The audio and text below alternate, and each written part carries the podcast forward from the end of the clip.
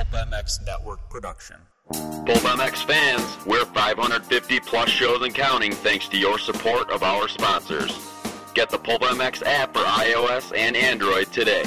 Save money with discount code PulpMX at BTOsports.com and click the Amazon banner on PulpMX.com for all other online purchases. It's the BTOsports.com Steve Matthes Show, presented by Fox Racing on RacerXOnline.com.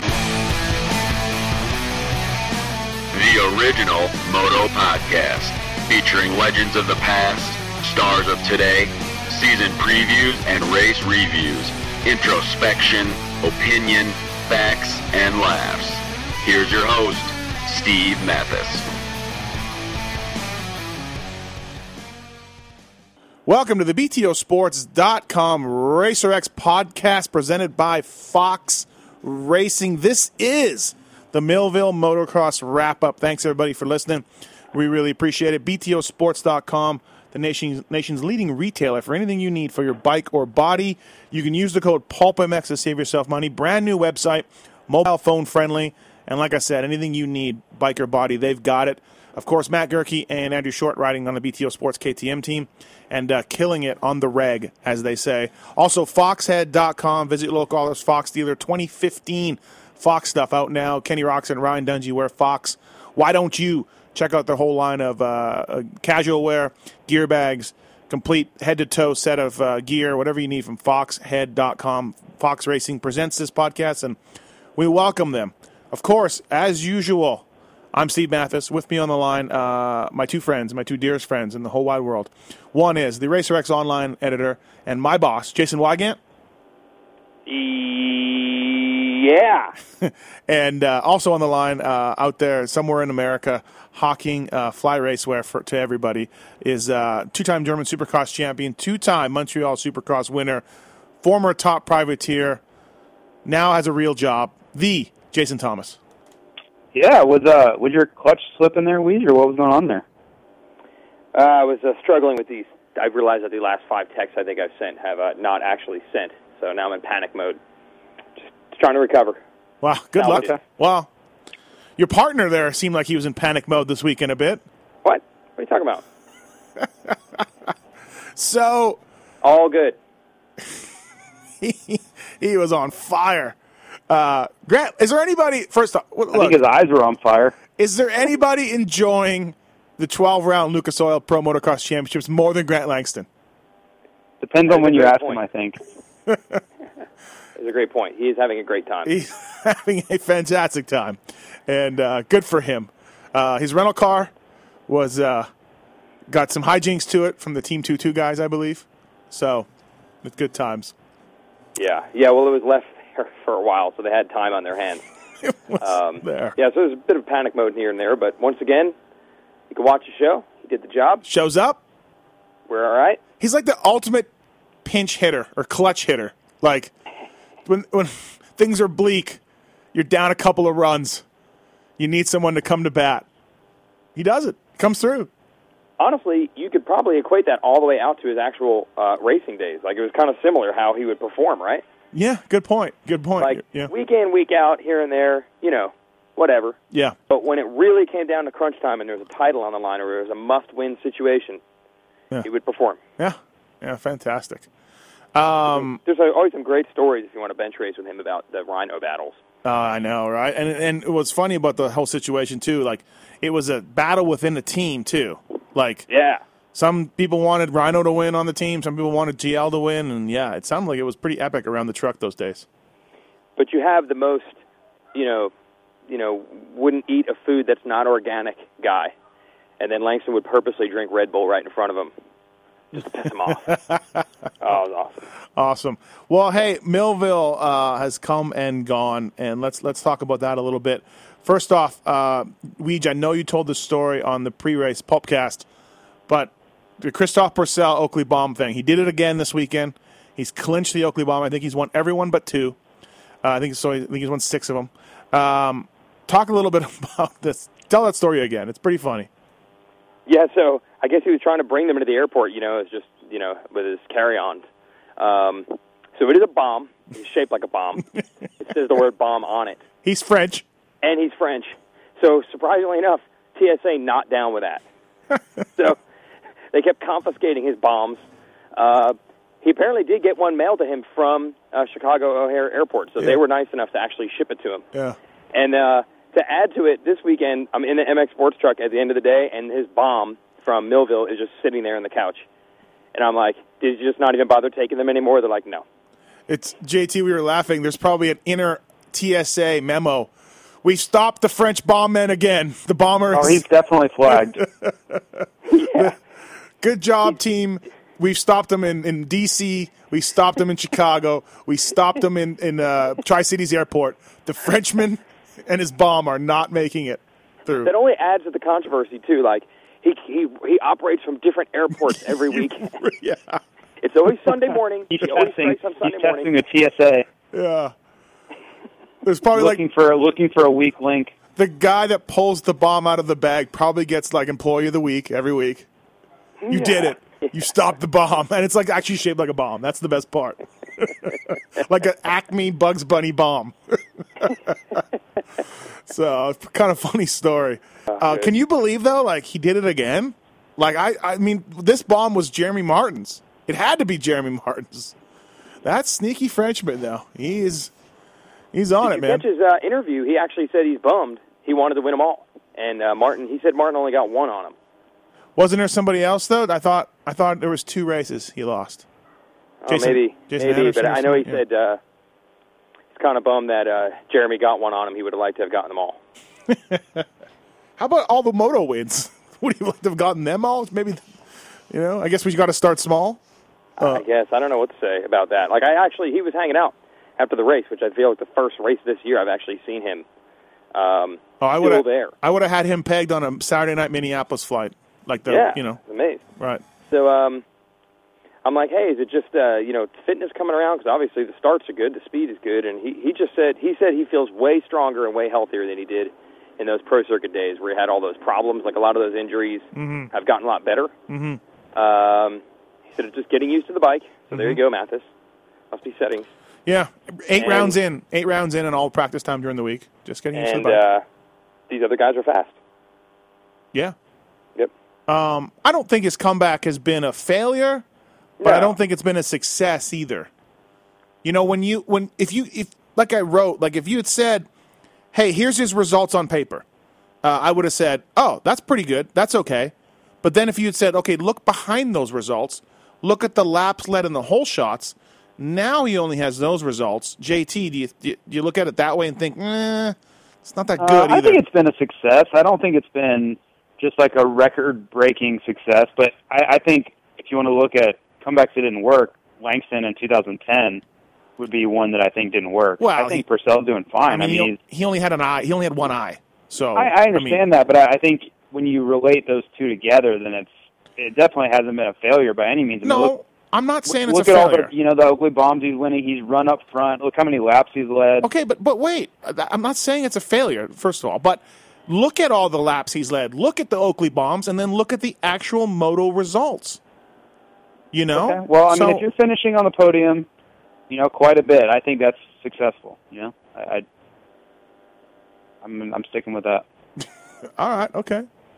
I mean, he's not going to win the championship, so if there if the championship was the only successful way to go about it, then No, it's not. It's I not. get- Six Okay. six podiums and uh, 16 motos. So yeah, I, I think that's pretty successful. I do. Okay.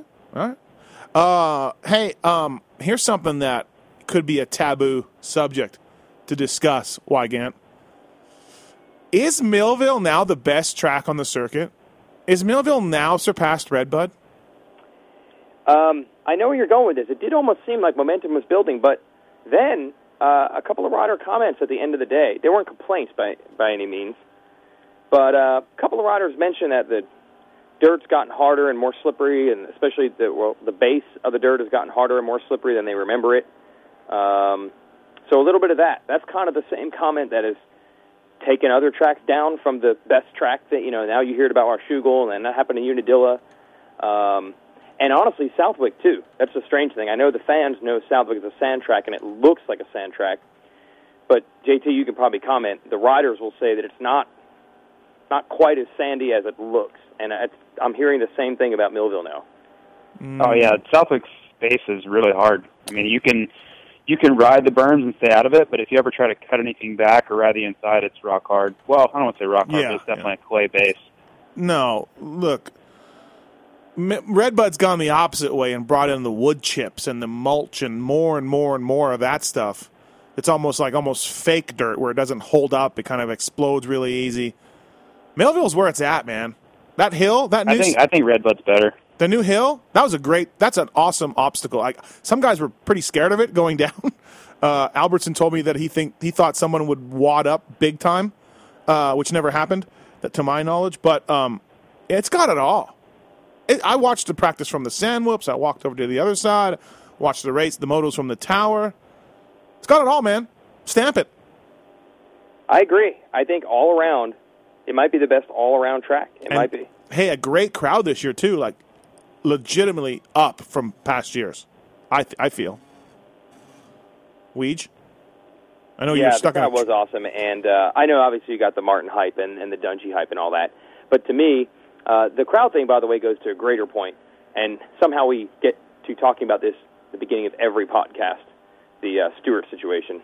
it's like this is why this is coming way out of left field now. But I know there's a lot of arguments about, well, you know, they got to let Stewart race because he sells tickets. It'll be the same thing for Supercross.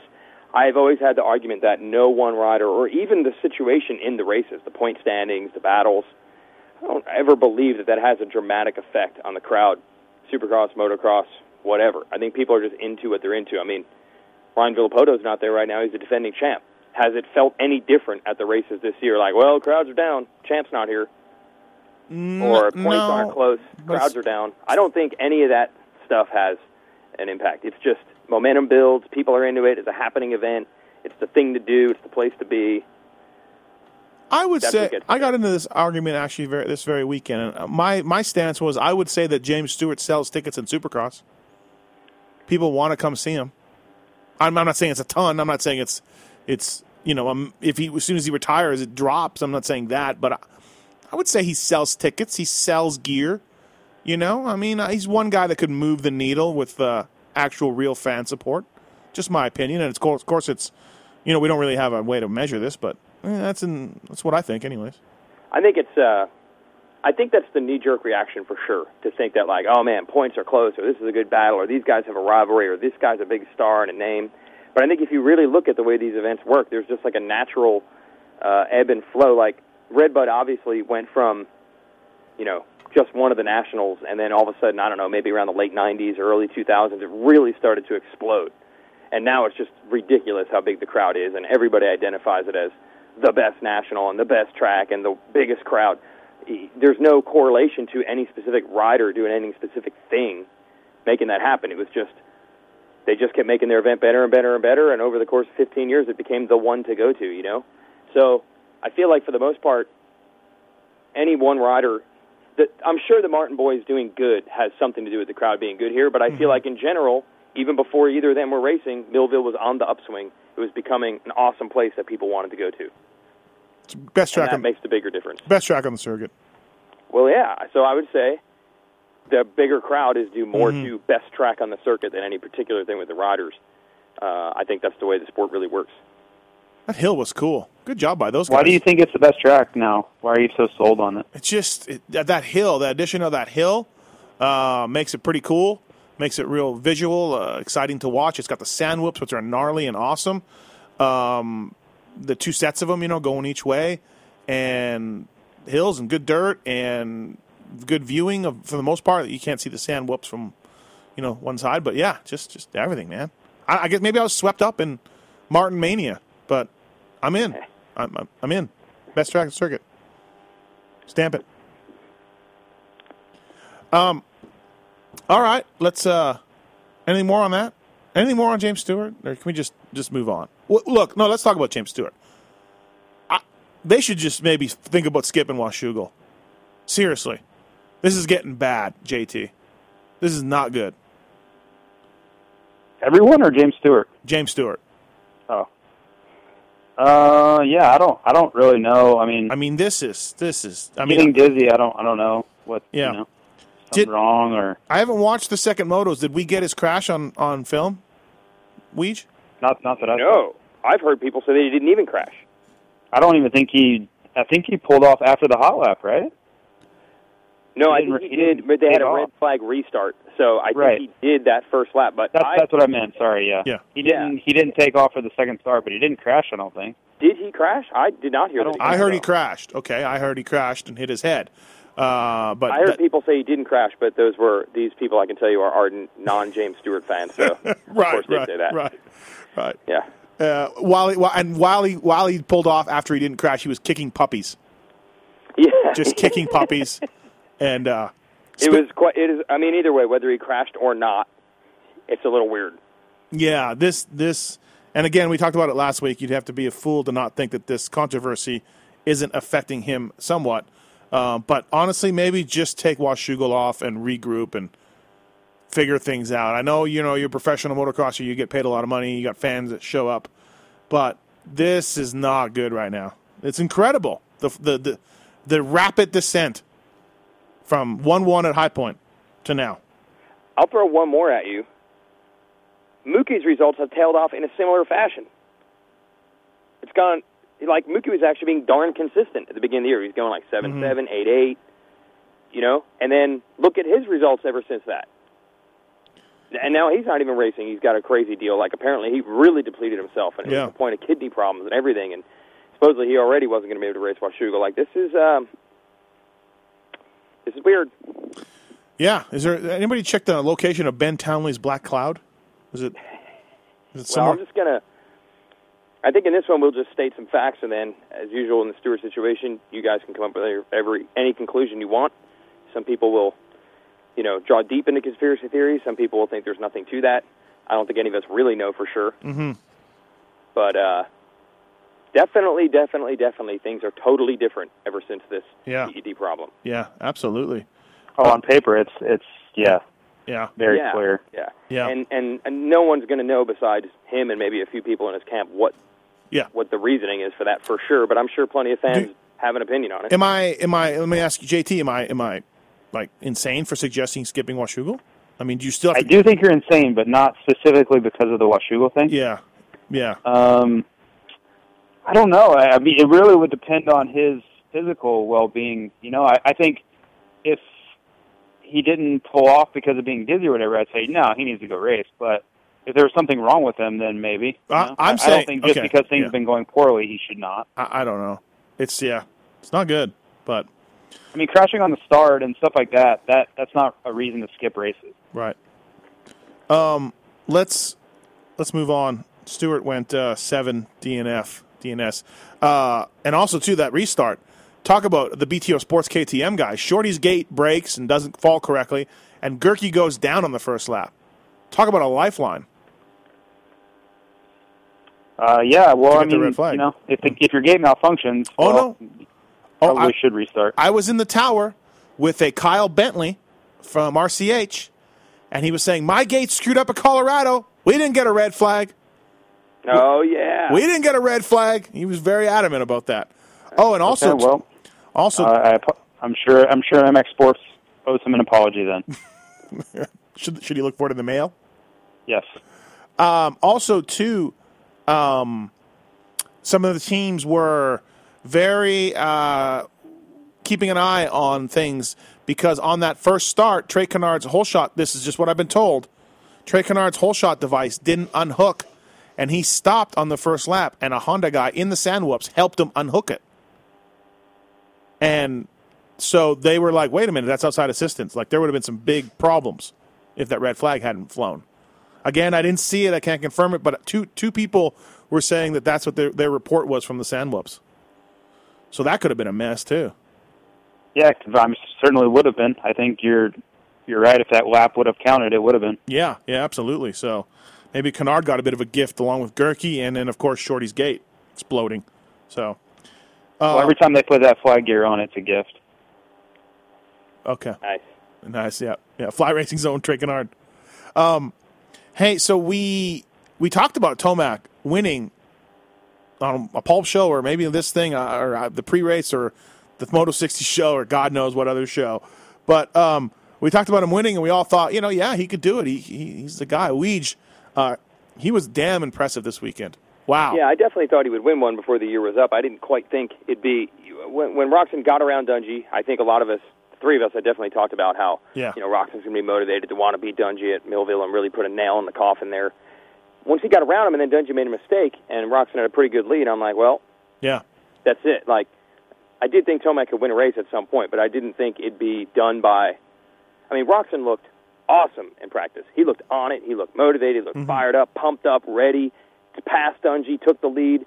All signs pointed to him winning the moto, and Tomac was just, nope, Yeah. nope. I will catch you. I will stalk you. I will just. You could tell Tomac was just waiting. Like it was like three or four laps of just. Yep, I'll just keep up with you, and I'll figure out where I want to pass you, and then I'll just do it, and you're, there's nothing you can do about it. And he and grabbed the lead on the fir- end of the first lap in the second moto, and it was see you later. Although credit I mean, to Dunge. the points leader. He's led like half the laps this year, and Tomac just played with him in that first moto. Yeah. No, it was impressive. Jeez. Yeah. So, I mean, JT, you said that Unadilla, you think Tomac's going to be great at Unadilla. Maybe maybe another win. Uh, well, yeah, we have a race in between them, but Yeah. uh, I think yeah, I think Tomac for sure wins another race. Yeah, yeah, yeah. Like like you know, you pointed out that he's really fast there. So, Yeah, I think uh, I think Unadilla very strong chance. Uh, I think uh, Utah too. He was really really good at Utah last year. wow.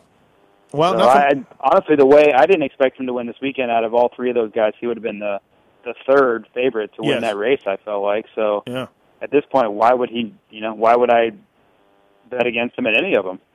I picked Stu for the win uh, last week in fantasy moto. I picked Stu for a fourth this week. I'm done with Stu picking Stu at all. Of course, now he'll go one one at Washougal, but So clear skies the rest of the season. I just I don't yeah uh, I don't know if it's going to rain yellow anymore. Um, uh, the Roczen in practice was really fast. Wow, he was impressive, and He like only goes tenth faster. yeah, but you could just oh man, he just looks so good. Like I don't I was standing by the sand whoops in the first and and the second 450 practice. I moved after that, and uh, he had that section just nailed, just dialed. I I, I was surprised that Dunge was. I don't want to say that far off because he was catching Eli a bit in that second moto until Eli realized what was going on and picked it up a little bit. But man, this i- i- you know this was two guys were faster than Ryan Dungey at Millville. Weege. You could you could make a case for that. Uh, I don't know. I wouldn't moto. go that far. I mean, second moto, Dungey was way ahead of Roczen. You know what I mean? Yeah, I think he had the better day overall between the two of them. I think what um, Roczen looked awesome, and there were a few things that section coming out of the whoops. He was doubling like the corner after the whoops, and I guess that just didn't materialize in the races. Like it must have just been blown out, or that was gone. So maybe some of the advantages he had in practice that gave him that one tenth uh, were gone by then. I mean, it was a good day for Roczen, but I definitely don't feel that uh, he was better than Dungey. there's no reason to uh, to panic right now if you're Kenny Roczen, but that's two weeks in a row that he's looked a little winded at the end of the second moto. We we need There to keep an eye on definitely this. cause for concern in the We- second moto. I don't know what he was doing. Yeah. He says he bogged down, but he just looked he looked tired. Yep. Yeah, it's And- it's something to keep looking eye looking on. I mean, just think Trey almost got him. Was it Trey or Tomac? I don't remember. Who? Tomac. Tomac Trey, got him. Trey oh, got him. at Budds Creek. At I mean, Creek. Budds Creek. Yeah, It was uh, Tomac. Oh, almost yeah, got him. Tomac. yeah, Very similar. Like was not really even Oh, in yeah. the picture. yeah, Uh, yeah. and ran him down. He didn't pass But him. at least at least at Budds Creek he had some fight left. He picked it back up. yeah. This weekend he had no fight left.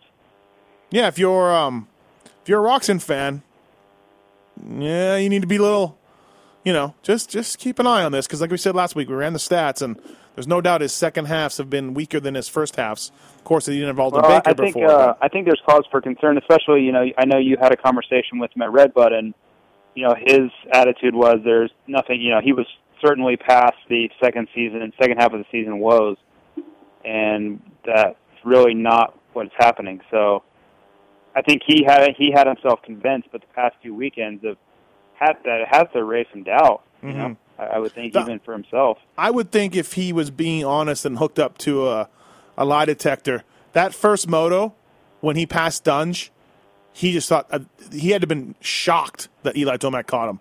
I guarantee you, he was like, "I'm gone. See ya." That was so that had to be a little bit on his psyche too, you know.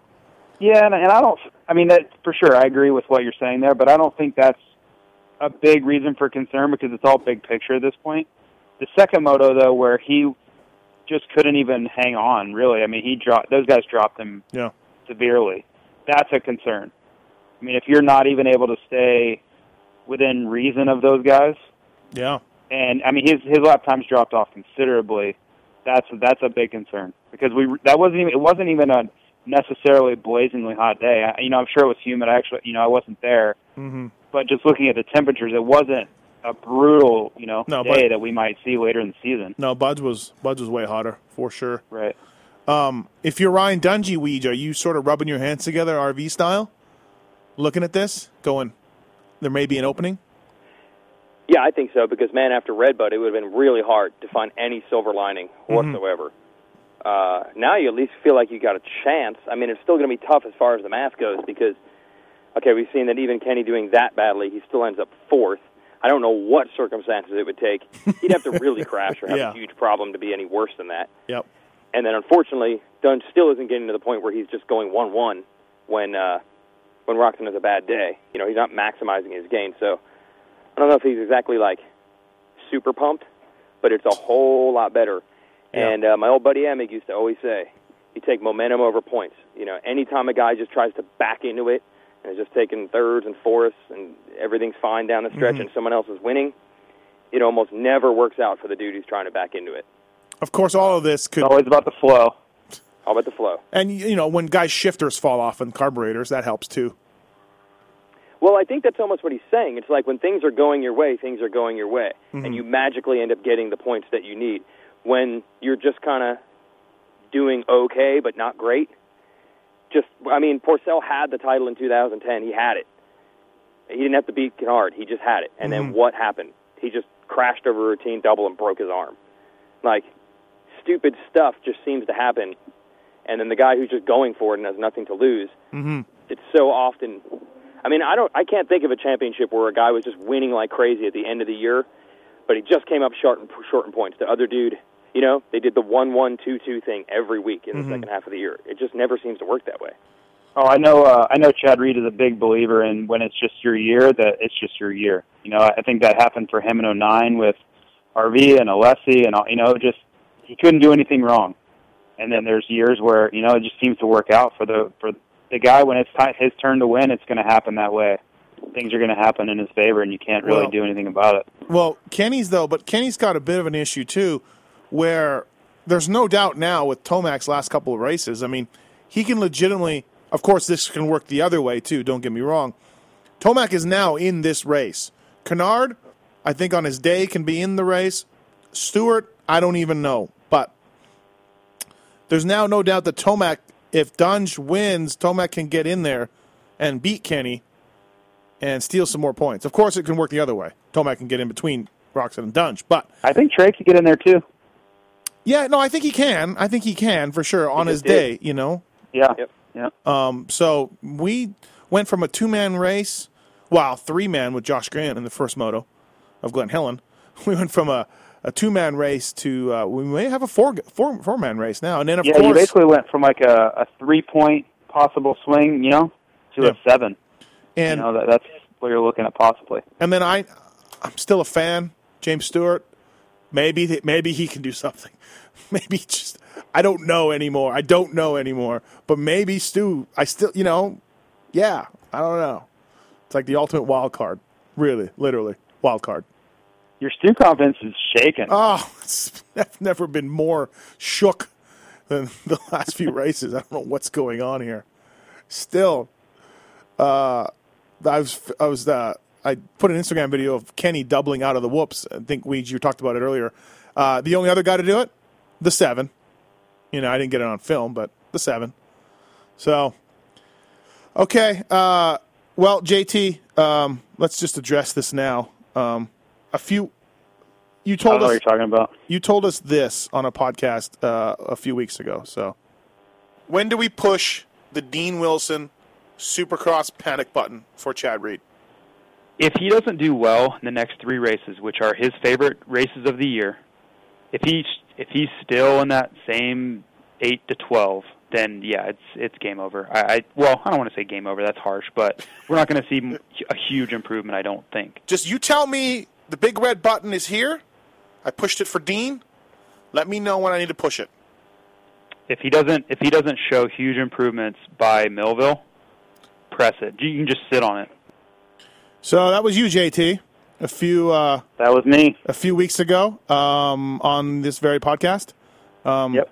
What uh, can I? I mean, I'm just gonna have to own it. Yeah. I, Okay, it's been pushed. It's been pushed.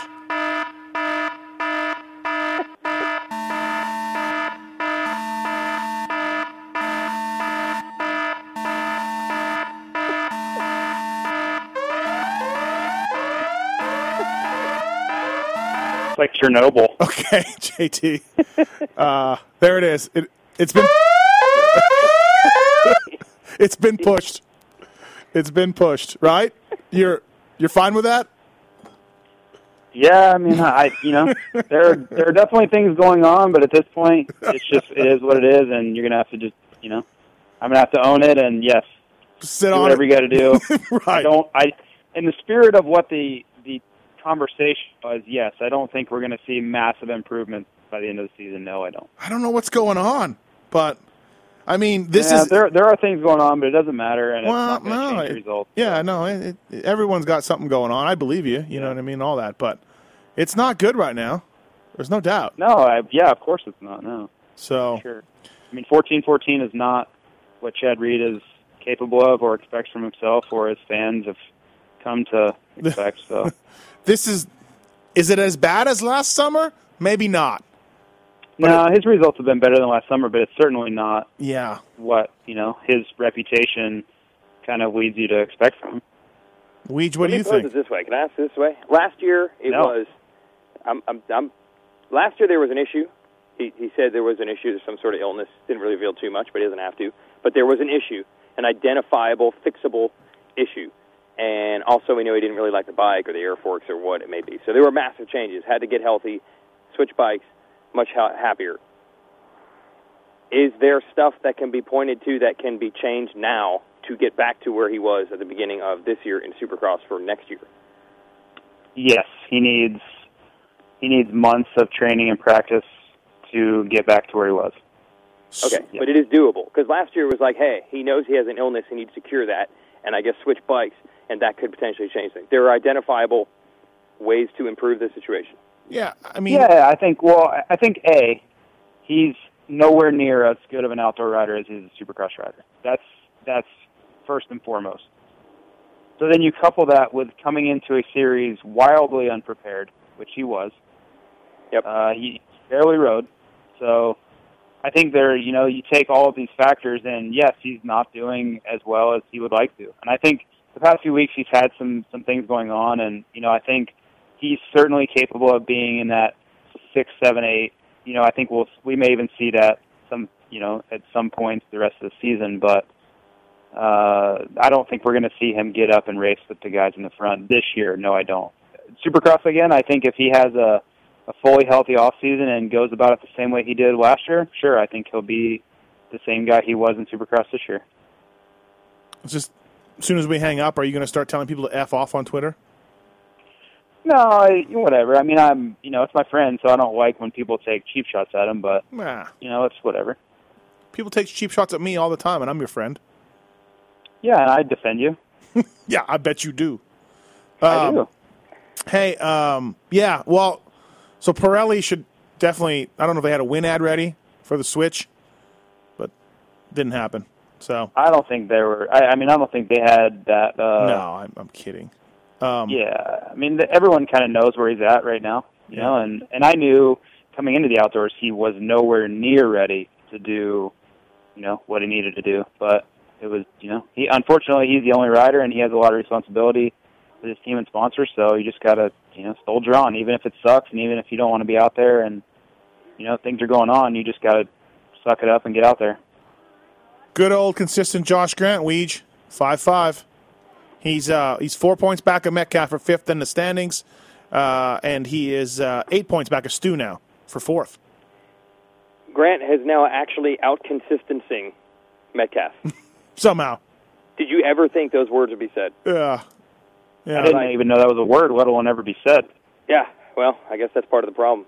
Um, he, I, he has been solid. Like I don't know what. It's like all these years of all these people saying just do this, and all of a sudden he is just doing it. Like I want to give full credit where it's due. He has just been solid. Pretty much every moto he's getting sixth, sometimes fifth. Probably the worst he ever gets is like an eighth. hmm I mean, it's where's this come from? Is the question though? The big question is though, is he more valuable this way or that way? No, I think he's. Because I don't know that you. I don't know that you can answer that. No, exactly. It it really goes to show like what people say they want. I heard it from a great philosopher named John Ayers. I know you guys Oh, believe boy. in what he said. Here we go. People will tell you what they think they want, but that's because they don't always know what they really want. And this would be a perfect example of people might say, "Man, Grant would be better if he could just, you know, just back it down a little bit and just be consistent, man. Just be solid. You don't have to win or crash." But in the end, winning or crashing is better. Yeah, you've always been I on. think what John Ayers thinks people want is to stay off the track and not steal the banners. Oh, and buy T-shirts. buy T-shirts. But it's true in this case. Like Grant, what did he get at uh, Glen Helen? Like a one, and uh, something in the teens, right? Yes. Or Yeah, let's 115, go I last think. year at the, let's go last year at um, uh, Lake Elsinore, where he led for a while, got on the podium, and didn't even compete in the second moto. Three DNF, yeah, three DNFs. You, if you put the lie detector on most teams, they would prefer DNF over five five all day long. Yes, but With there, the there, three there are also no men. There are also yeah, no. three me- DNF versus five five. Uh, five five's pretty good. there's no. I men- think definitely better than seven seven or eight eight. there's no Menza members either running these teams. So, just, uh, just Yeah, but for- at the end of the day, you know how it works. Like people leave saying, "Dude, remember Grant? He was on it for a while. He led laps. He's on TV. Everybody's talking about him." There's always the potential of, "Oh, and if he just gets this figured out or that figured out, he could get that third every week." Yeah, Five five, you're just kind of there. It's getting on the podium reality. is it's it's impossible to underestimate the importance of getting on the podium. Yep. But it takes a lot to get third in a moto. It, you know, leading three or four laps, I don't think necessarily does it because even Nicoletti's done that, and I don't think that that's very valuable. But getting a third actually at the end of the moto, crossing the checkered flag in third is, is a different story. Yeah, so he's been solid and consistent, but he's not getting on the podium. So sadly, this should be awesome, but I don't know if it actually gets uh, perceived that way. I think it, I think it makes teams happy that he's finishing, and I think there's a sense of satisfaction there. But I don't know that it was there, if that makes sense. When it comes time to negotiate, I don't think that the teams being satisfied and happy translates in, them into feeling an urgency to sign someone. Right. It doesn't get you paid, sadly. Right. Right. Yep. chance ability. Grant goes back to JGR to be Barcia's teammate. Weege. Mm, I haven't heard. I haven't heard his name in many of the talks. Okay. Yeah. Maybe Will Hahn still. Weston Peick's been talked about. What about Metcalf? I haven't heard anything about Metcalf. I haven't heard anything about Weimer. No, I haven't heard anything about either of those guys at all. No, no. Um, but back to Millville. Peick had a good day, just fell down. I love Weston's. If you guys want some real in-depth reports on Weston's race, follow him on Twitter. He goes really, Oh, yes. really into depth about what went on, what his feelings are, that sort of thing. So, What did he Felt say? great, What Crash. in See you moto? next week. yeah, sucks to crash. See you next week.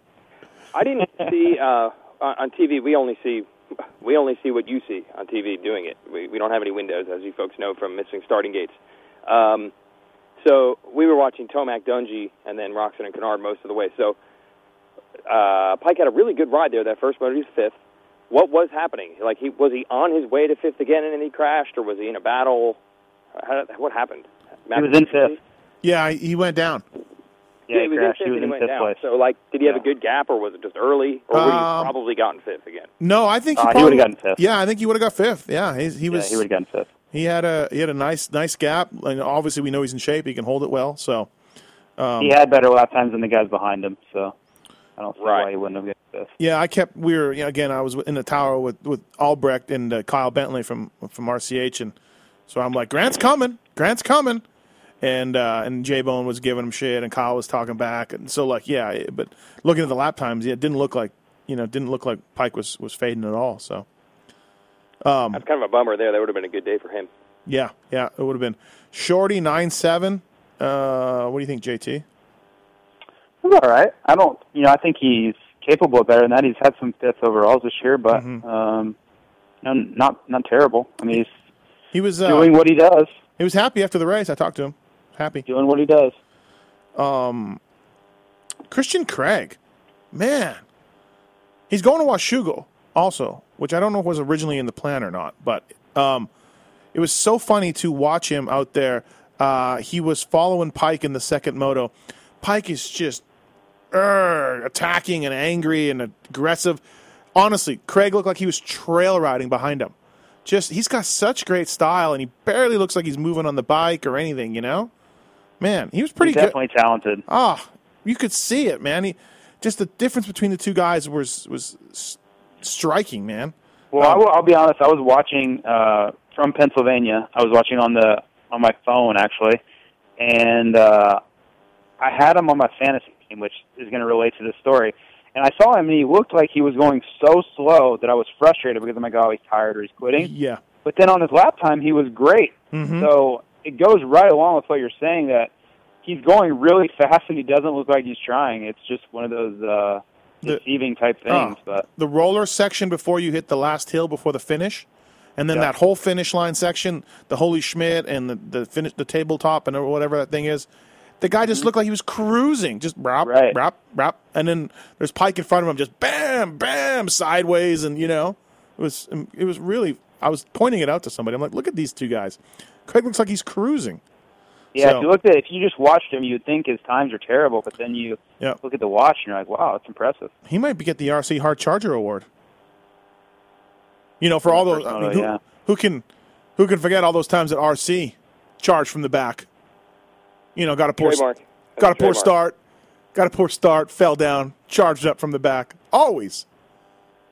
And got like a you know like an eighth. out of Yeah, yeah, yeah, yeah. You should forty to eight, 40 to sixth. I mean, did he did start last a few times and almost win the moto?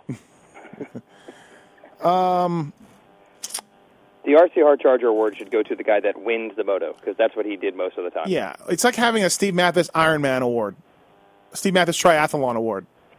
you know, congratulations. Here you go. Uh, hey, Fredrik Noren, eleven ten. Definitely, Mods? yeah. no, because he finished. Uh, eleven ten for Fredrik Noren. Good job by him. Mitchell Oldenburg moved up to the four fifties. I didn't even know that until I saw him in practice. Has, he, has this been happening a lot, or is this first weekend? First weekend. Okay, all right, good. So, did you I pick? consulted with Chase Stallo. It is the first weekend. All right, fantastic. So pretty good, pretty good finish for him. He should probably stay up there. A bigger dude, right? Our man Aaron Hansel was working the RacerX Twitter um, this weekend, and he had it typed up. On One of our, you know, one of our favorite jokes to throw in there. He's like, another classic Chad Reed Mitchell Oldenburg battle is broken out, and he's like, you know what? Out of respect to Chad, we're not going to put this out there. But Right. that's we've we've reached that point again where it's like he beat. Would he Chad. followed it up with telling Chad to step up? Yeah, I Yeah, think we've been there, exactly. done that. Right. I'm going to watch it. Um, yeah, it's got it's tough. I mean, I can. Do you want me to hit the panic button again? I think we're good. Okay, I can do it. I will hit my own panic button if you hit the panic button. Um, Sipes had a rough weekend. Tommy Hahn back. What? Tommy Hahn back. Sipes Sipes' buck, bike is now under the Rockstar Suzuki tent or KTM tent. Sorry, right? Yeah. It is Yeah, slowly but surely. He did have his own graphics, his own gear, but slowly but surely. right. Well, I mean, he's gonna have to leave when Millsaps comes back, right? Yeah, sure. Yeah. Anytime Any now. weekend. Can't wait to see that. thought Davey did well at the mountain bike race. Good. Can't wait to see Davey at the number 18 KTM out on the track. Uh, Weimer came back, uh, but he did not come back. He was still too sore. So 18th in the first moto, which uh, sucks for me because I picked him in the fantasy league to get 10th. So thanks, Jake, for screwing me over. So I wonder if we'll see him at Washougal. I bet you we don't. I bet you he takes another week off, and then we have another week off after that. So, um, Albertson rough weekend. He thinks he may have just uh, overdid it at Budds Creek and oh, reheated heated himself up. He just said he had no energy both motos, so it wasn't a good day for a top Jimmy at all. Brayton tenth, although he was he led some laps. He oh no, he almost led a lap, almost led a lap. Grabbed. He, did he get the official hole shot? No, he passed Tomac. That's right. Oh, okay. All right. Passed him. I was I was running that. Yeah, yeah. As far as I could. Celebrating. Yep. Roczen couldn't do it. Dungey couldn't do it. Yeah. Brayton passed Tomac. Yeah, and, and that's right because Tomac told me after the race that he he said Justin was scary. He was side to side. Said he was just going for it. So that is Brayton's hometown race. And that, that, that, well, that's his. That's Brayton's mo. Out of Oh, yeah. hanging on- hanging on the edge. Always, always. It's a Uh, lifestyle, really. Brayton said uh, he had um, he just felt terrible all day. Said he had no energy. Maybe like Top Jimmy from Budds Creek. Yeah, I don't know. You know. Um, yeah, he said it was really weird. Like as soon as he started riding in practice, he was like, "Uh oh." Was he hanging out with GL the night before? no, GL was studying in his hotel room. Was studying the, uh, you know, the point standings, the the riders, and Is he gonna is he gonna be a brewmaster? um, He was studying Andrew Short's starts. yeah, yeah, exactly And right. Yeah, Christophe Pourcel's GPA. right, right.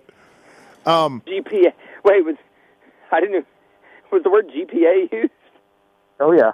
Well, that's that's the correct term for the GPA? uh, for Christophe Pourcel's uh, ignition. Well, it's what they were talking about. Oh, oh, it's like the acronym. What does it get? Something. It's Yeah. G and G. Yeah, I don't know what it stands for, but it's GPA is the the traction control. mechanism. Oh, okay. the model or whatever it is. Yeah. I see.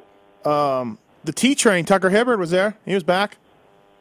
Ronnie Stewart, five hundred dollars richer from Pulp MX, seventeen thirty eight. Candyman. Candyman. Yeah, man. That'll buy a lot of Skittles. Uh, Paul Coates. He's an, I didn't even know this till this weekend, but he's from England. Did you guys know that? He is. I didn't know Yeah, that. red coat. It says Cairo, Georgia. I knew that probably wasn't where he was from. You know, he's probably not a native of Cairo, but I did, did not know. So, blimey Englishman. Uh, oh, by the way, Herlings' broken femur. I found out this morning. Not going to race And shoulder, Unadilla. possibly. Dude, that's the sound of me canceling my Unadilla trip. On an 80 Oh, I know, right? Riding at Stefan Everts' uh, charity at race. your boss's Right. track. Yeah. yeah. Doing it for the kids. Doing it for charity. Well, at least he was doing Hey, that. my star rider, what I want you to do is come to my house for this off weekend race and ride an 80 as fast as possible. Yes, I agree. Some raised eyebrows at Stefan Everts' right now. you put him on an 80? the bike is so slow and tiny. How could he get hurt? Right. Nothing to worry about. It's Right. kid bike. You put him on an 80.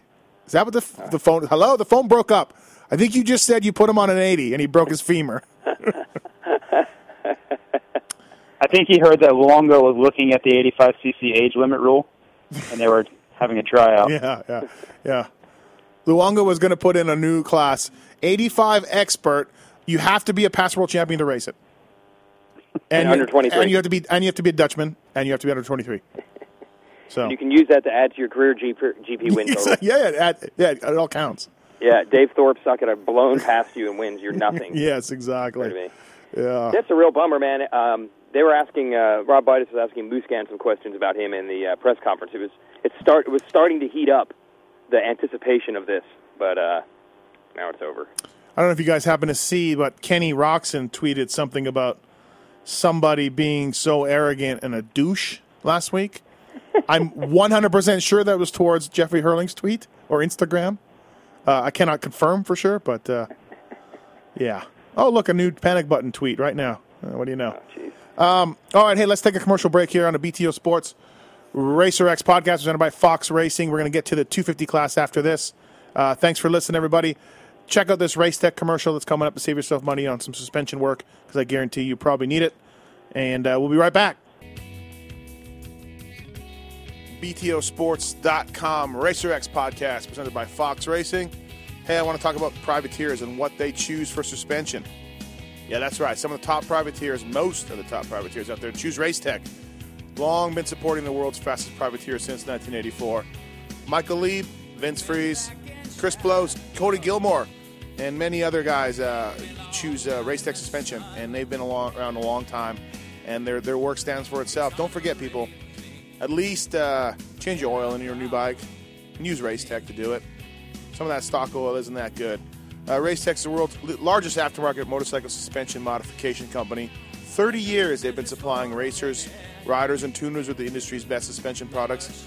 Paul Thede, the owner of Race Tech, one of the smartest guys out there, and uh, the creators of the do-it-yourself Gold Valve kit. It's a revalve in a box. Racetech.com for a full listing of suspension parts, tools, and information. Racetech! Go there. Make your bike handle better. Do it. Racetech.com. Thanks for listening.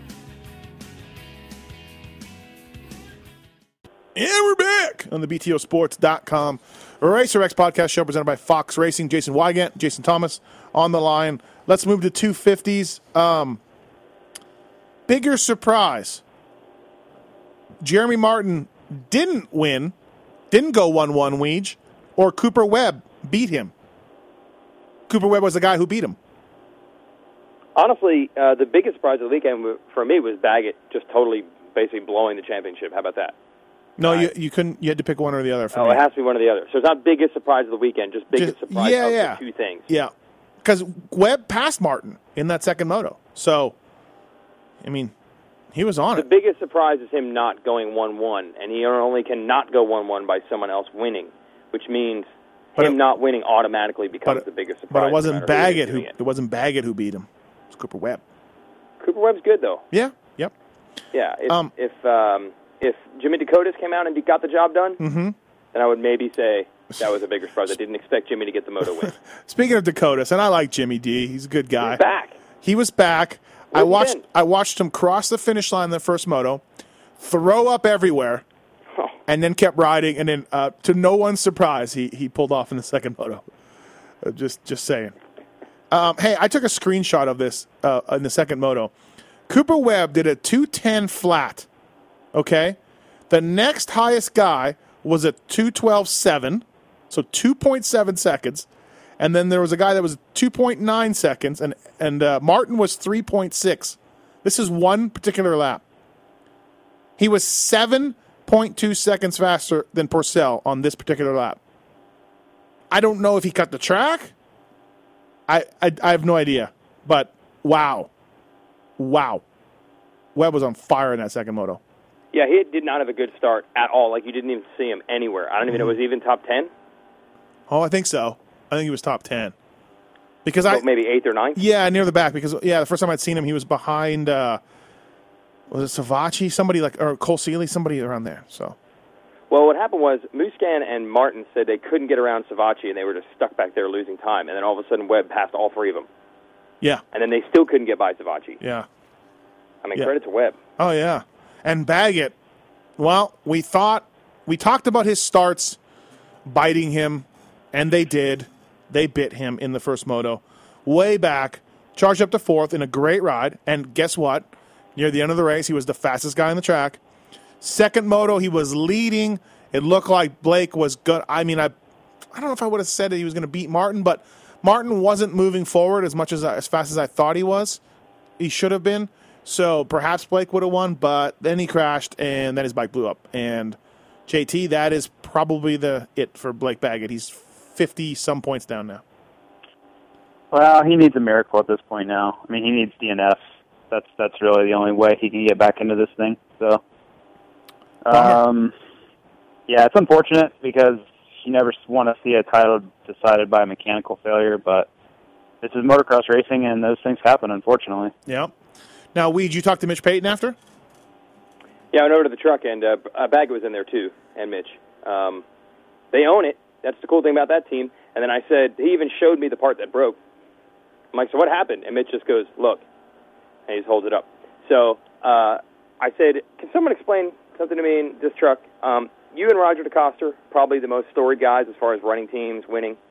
Why are you guys willing to tell us the truth about riders, bikes, and things like that? And you're still in business, still have jobs, Mm-hmm. still respected. How come you're able to tell the truth and it doesn't result in like the world just collapsing and, and, and history changing? And Yeah. just laughed. Yeah, no, I agree. Uh, Maybe because I asked this question to somebody too one time, and they said because those two guys don't give a flying f because you know they are who they are. Whereas Like if no you, one's going to fire DeCoster Yeah. if he says something bad about a KTM. Right. No one's firing DeCoster. no one's freaking out. You know what I mean? Right. Same, same with Mitch Payton. So there is that theory. I, I'm with you though, Weege. Uh, yeah. You know, I reported Travis Baker was uh, going to sign with Troy Lee Designs, and I thought the current MCR manager was going to fist fight me over it. Over, tr- The over current at the time. Make, make sure everybody knows. yeah. Oh yeah. Yeah. I'm sorry. Yeah. Yeah. the other one wants to fist fight me too. The one now. Yeah. But the, the old one, uh, I'm like, really over Travis Baker talking to Troy Lee Designs? Really? Really? Yeah. You're that upset? Oh, Yep. So Blake Baggett essentially lost the title because his bike broke, and Mitch holds up the broken Yeah. part and says, "Here's what happened." Um, but, Um, but Martin took care of business. One, one, two. Um, after the race, he, I said, hey, you know, Webb was in front of you. You knew you had the overall. You know, like where you, I gave him, an, I gave him the opening that every, you know, every rider wants to wants to get. I gave him the opening, like where you just sort of, you know, cruising, and he's full credit. He said, nope, nope, I was trying. Webb, Coop was riding really good. So golf claps for Jeremy for saying that. Yeah, you could tell watching both of them. Like you know, Webb definitely didn't want to get beat by him, Mm-hmm. and then you could see at one point you're like, "Oh no, Martin's definitely trying."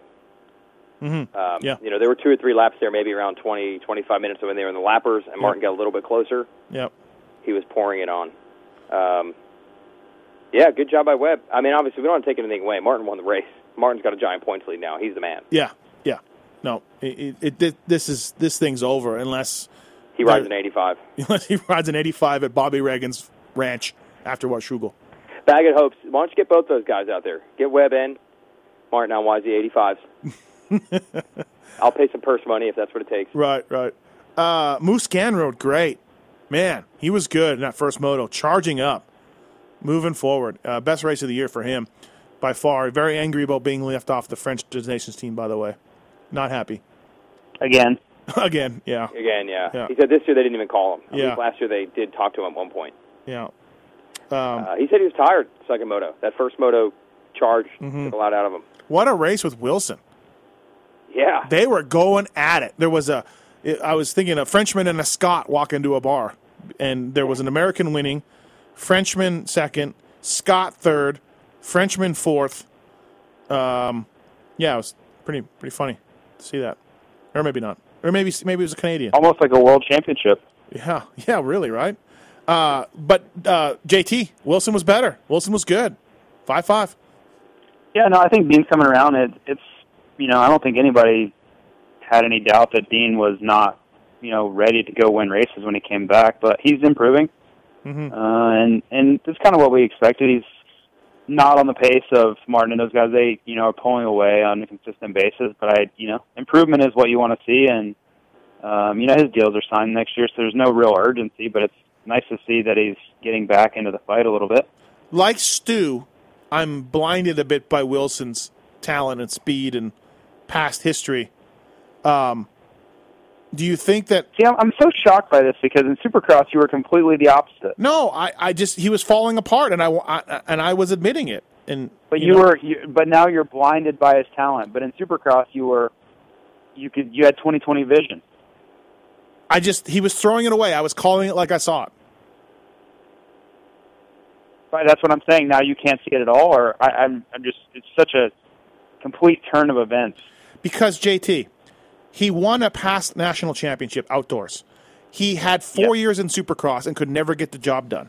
There's, He's clearly a better outdoor rider than indoors, for whatever reason. And I don't know that, I don't know that that's true. No, it is true. Stamp it. Uh, I don't know. He's won a bunch of Supercross races. Uh, yes, he has. He's won more outdoor rounds. I bet he's, I bet he's won more Supercross than outdoor. No, I I don't bet think he has. He's won. You think he's Uh, won? You think he's won 10, 10 outdoor races? I don't think so. um, I don't know. Sorry about my dog barking in the background. Um, Weege, Weege, Yeah. settle this for us. Settle What, this. Wilson thing? Yeah. Oh. Yeah, I don't. I, I'm going to go with JT on this one. I think yes, he has the championship, but I think overall, it's just weirdo circumstance. Like a straight up better rider outdoors than indoors. Yeah. I mean, he rode well enough and is a good enough rider to have won Supercross championships. Didn't put it together. Mm-hmm. But I mean, uh, other than the 2011 season, how can you make that argument? because he won the outdoors. He was so good. I, I understand That's- that, but one that's why. one outdoor championship where That's- he definitely That's okay. didn't win as many Supercross races You he has. you don't fluke into an outdoor title. I understand that you don't fluke into winning Supercross races. He uh, he also won um, uh, more more um, more nationals other than the ones that he won in his outdoor season. You know, he's he's won. He didn't just have one great year outdoors. He's been consistently a guy. But he's been consistently a guy in Supercross. He just didn't win the title. But in, with half the competition, he's been He was, consistently he was the guy. setting the fastest lap time in practice against James Stewart, Ryan Potter.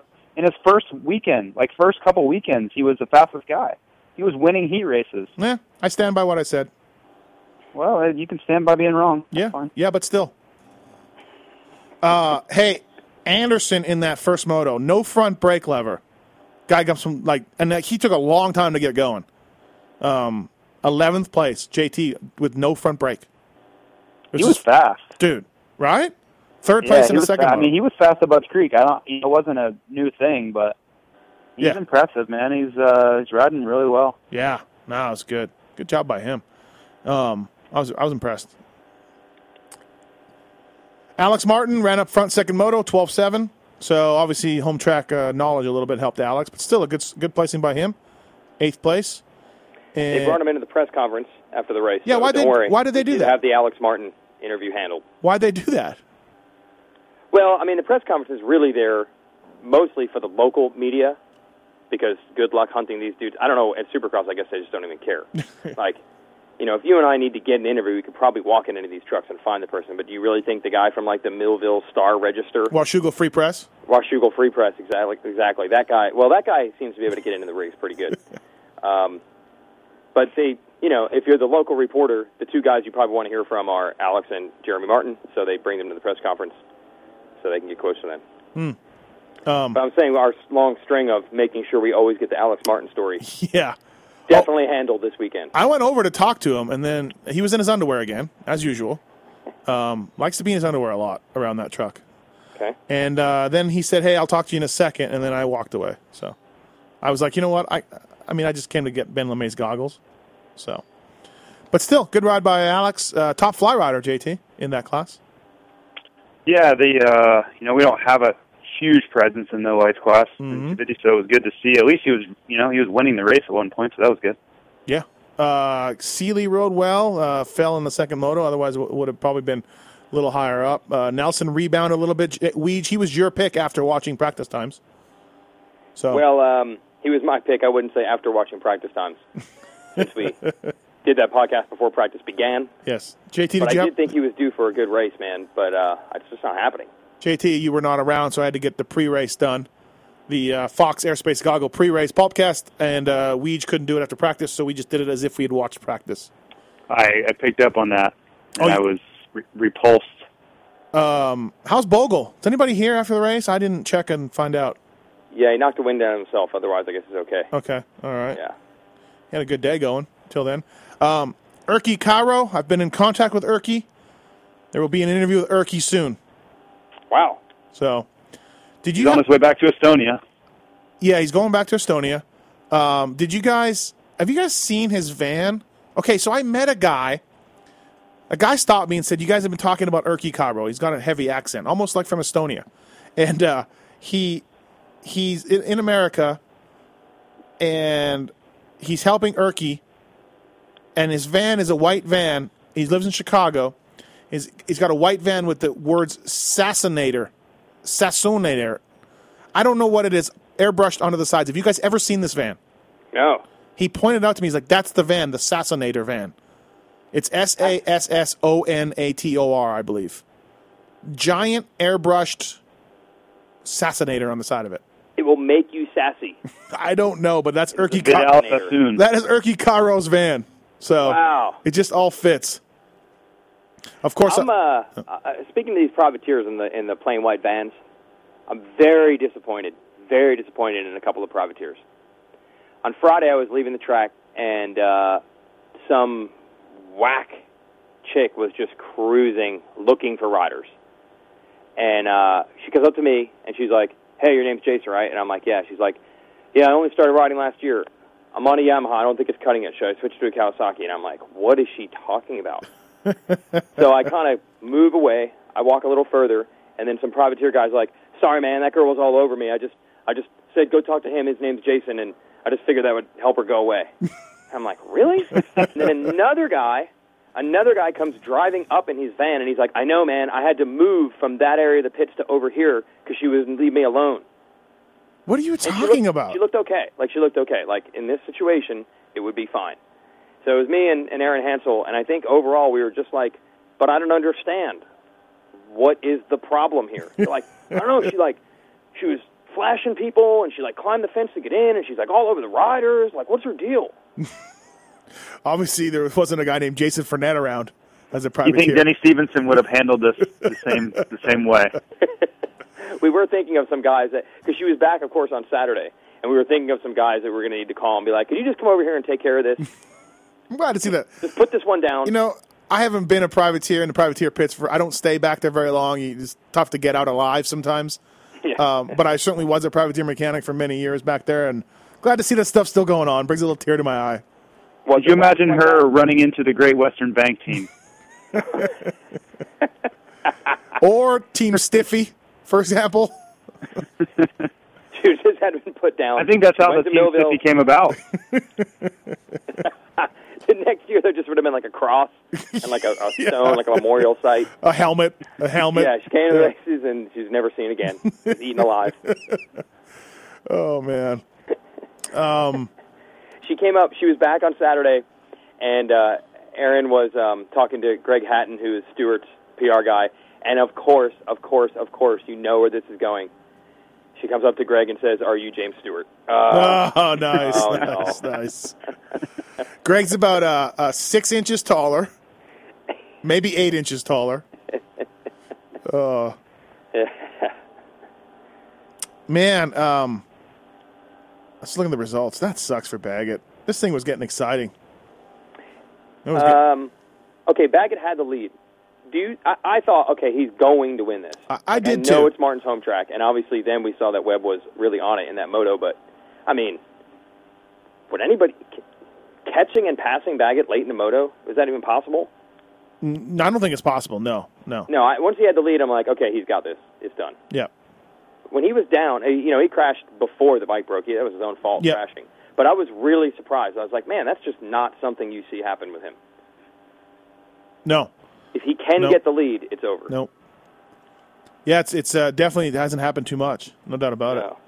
But hey, man, you live. That's you live on the edge when you put yourself in such a hole. I'm always the one saying you can make up the points, but you just don't have any room for error. Yeah, yeah, exactly. He made up the points once this year. I don't think he's going to do it again. It was like Stu and twelve on the JGR bike. Like you're just you keep giving yourself the setbacks. You can't keep making these up. You know. Yeah. Um, Yeah. I saw I, I saw a classic mechanic pit board this weekend. It was uh, I don't know who it was given to. I probably wouldn't out the guy anyways. A hundred percent heart, H A R T. I'm like "Ca- Carey. What? He's trying to get an RCH deal. Was it Pike? Pike it had to be? Pike. No, no, it was 250 class. I'm like, come on, guys. The word heart. It's not Carey Hart. 100% Maybe it heart. Bret Hart. I don't, I don't know, man. Could have been Owen. Corey Uh, Hart. Corey Hart. Yeah, he was good. Corey Hart was good. Don't, don't make jokes about that. Um, also, too, so bright, he's got to wear shades. also too, uh, after practice, I went over and talked to Ben LaMay. He said the track is so so dry, man, so dry out there. Then I went and talked to Jimmy Albertson. He's like, man, the track is so wet. It's so sloppy and wet right now. I'm just like, I, I I made these comments. I'm going to write about. I'm just. I'm like, oh my god, these guys. Oh. Hey, speak. You've become very cynical, Matthes. I just come on, man. You know, like come on, guys. Seriously, help me, help me. Uh, hey, one thing was I wanted to mention too. Uh, I was standing in the sand whoops for practice, and that section that we're jumping out of them, where Roczen um, doubled. Trey came over there and he came by and he went to the outside and dude, he was going probably third gear wide open and railed that berm, that right hand berm. It was really impressive. I was like, holy shit balls. Next lap he comes around. He does it again. He jumps he jumps right into it. He buries himself into it. He pops off the bike, Okay, now he's up in the air. He lands to the left. He's now riding up the hill, dragging himself behind the bike on the side of the bike, like what you saw dudes in like county fairs do for tricks. He pulls himself up, pops up. Everyone's cheering. He fist pumps and just grabs another gear. It was so funny. Yeah, they showed this on. They had it on one of the clips on the website. Oh, they did? Yeah. Yeah, That was awesome. That was great. It was so so fun to watch. Yeah, it was awesome. I guess he just buried it so deep that it just must have just what launched him off the pegs. Sounds like Langston's Friday night. um, no, yeah, I guess, yeah, no, it comes in, it pops you up, and then yeah, you just come right out of the bike stuck, and your body's still moving. There are Yeah, things you have all the that. momentum, forward momentum going. The bike stops, but you don't. Yeah, There are things like that when you see the level these guys are on. When Baggett crashed the first time, Mhm. I mean his bike was just mangled, and he's riding up that new uphill with one hand, like uh, Right. I think he's kicking the side of the bike with his leg and bending the clutch lever up with his arm. yeah, and two other riders. He was in 12th, so whoever's 13th and 14th, I think it- I think it was Anthony Rodriguez and one other guy, are doing everything they can, but they are not gaining on him at all. Like he's looking down at the bike, pounding on it, kicking it, yeah. and they're just not gaining. I saw Roczen pull a tear off on the last drop off coming down the hill. It's like, oh my god, these guys, There Yeah. are things that these guys do at this level that you're like, And- puts it in perspective. And that double out of the sand that Stu and Roczen were doing. I mean, there was no lip there. You know, it's like, like there's no reason to do that. There's no reason to try that. It's probably not going to happen in the race. It's going to be too whooped out. Um, but it's just what these guys make these guys who they are. You know, it's like MC going for that double at Millville in '96. Same thing. Like you're not going to do that, Jeremy. But he's he's just like I feel so fast and confident. Watch me. You know. Yep. Um, Cunning, Kyle Cunningham may have a broken thumb. We'll see. He crashed in the first turn and pulled down the second moto. What else? Oh, uh, Jesse Nelson, Weege, not happy with us or me or us at Racer X. I got a sense of that back in High Point. I don't know what the deal is. Well, I don't know either, but I was hanging out in the Troy Lee Lounge with, with my buddy Cole Seely, getting a jersey from him, and Jesse was like, "Hey, hey, Matthes, I want to show you something." He showed me a video from San Diego Supercross when him and Jason Anderson got into it, and he's like, "You wrote that we were all jacking with that I took Anderson out, and here's the video from like their home, their truck driver, you know." Wow. A- and it really it made it look like Anderson kind of took himself out. Um, and I'm like, I don't even remember what we were talked about or what we said. And I'm like, oh, oh, okay. From San Diego. He just wanted to point that out. I remember. I remember incident. it. Yeah, Yeah. absolutely. And I actually remember asking Nelson about it at the end of the race to make sure I got his side of the story. And he's like, "Man, I wish we could show you the video. We're not allowed to post these things public." He's like, "I wish I could show you the video Yeah. so bad, but I don't." I don't Okay. remember. I don't remember what we said. I don't remember if we were like, ah, screw Jesse Nails. I don't remember. But Well, at the time, it was the week after Mookie had run into Anderson in the main event, yeah, so there was all this talk about the Troy Lee team is gunning for Anderson, Mm-hmm. which I don't buy it and that stuff for one second. Like it just that doesn't. Besides maybe the Alessis and Team Hurricane and Winners Take All, that doesn't happen. Mhm. Like it's the fourth round of the year, and Tyler Keith's like everybody be going out there to start dive bombing Anderson. But that is what the Rockstar team said. So, Mhm. I mean, I think I probably did write somewhere. This is what they said. This is what they said. yeah, yeah. I don't think it was. I don't remember uh, us saying anything. But But you did get to see the footage. yes, yes, yes. Oh, it's awesome! It's, it's like one mile an hour. Right, right. A takeout. It took like 50 feet. They were like taking each other out over rolling jumps. yeah, but um, I just found it funny. I mean, Jesse's a good kid for sure. I, I, I don't know him that well, but he seems like a good guy. But he's been waiting. He's been waiting to show me this video. I was wondering what Since the deal San was. Diego. At High Point, I went to interview him after it, and then he was like, like insinuating that we really never talked to him. But Uh huh. in defense, he's missed a lot of races. Like he didn't even race Well, maybe all outdoors last year. maybe he The can year stri- before that was his first year. maybe he can strip down to his underwear and hang out at his truck because that guy gets talked to all the time. So I don't know. Alex Martin is covered. We Uh, got Alex Martin figured out, and I can't believe we didn't interview Filthy Phil, even though he wasn't there. Alex Martin's on the Pulp Show tonight. You want to talk about? Of course he is. of course he is, with his brother Jeremy. So once again, So you've had Dungey and Jeremy Martin on back-to-back weeks. mm-hmm.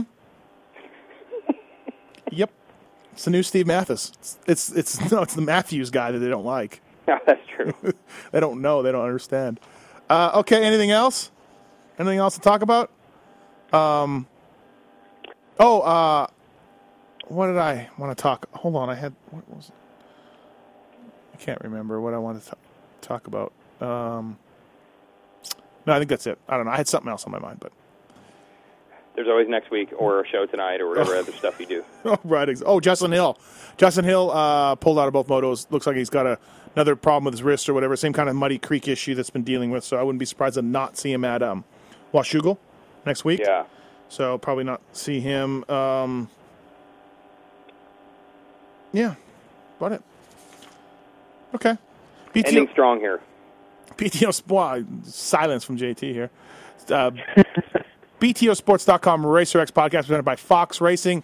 That is the Millville wrap up, everybody. Uh, we thank you for listening. Jason Weigandt, Jason Thomas, thanks very much. And uh, yeah, we'll see you guys at Washougal. See ya.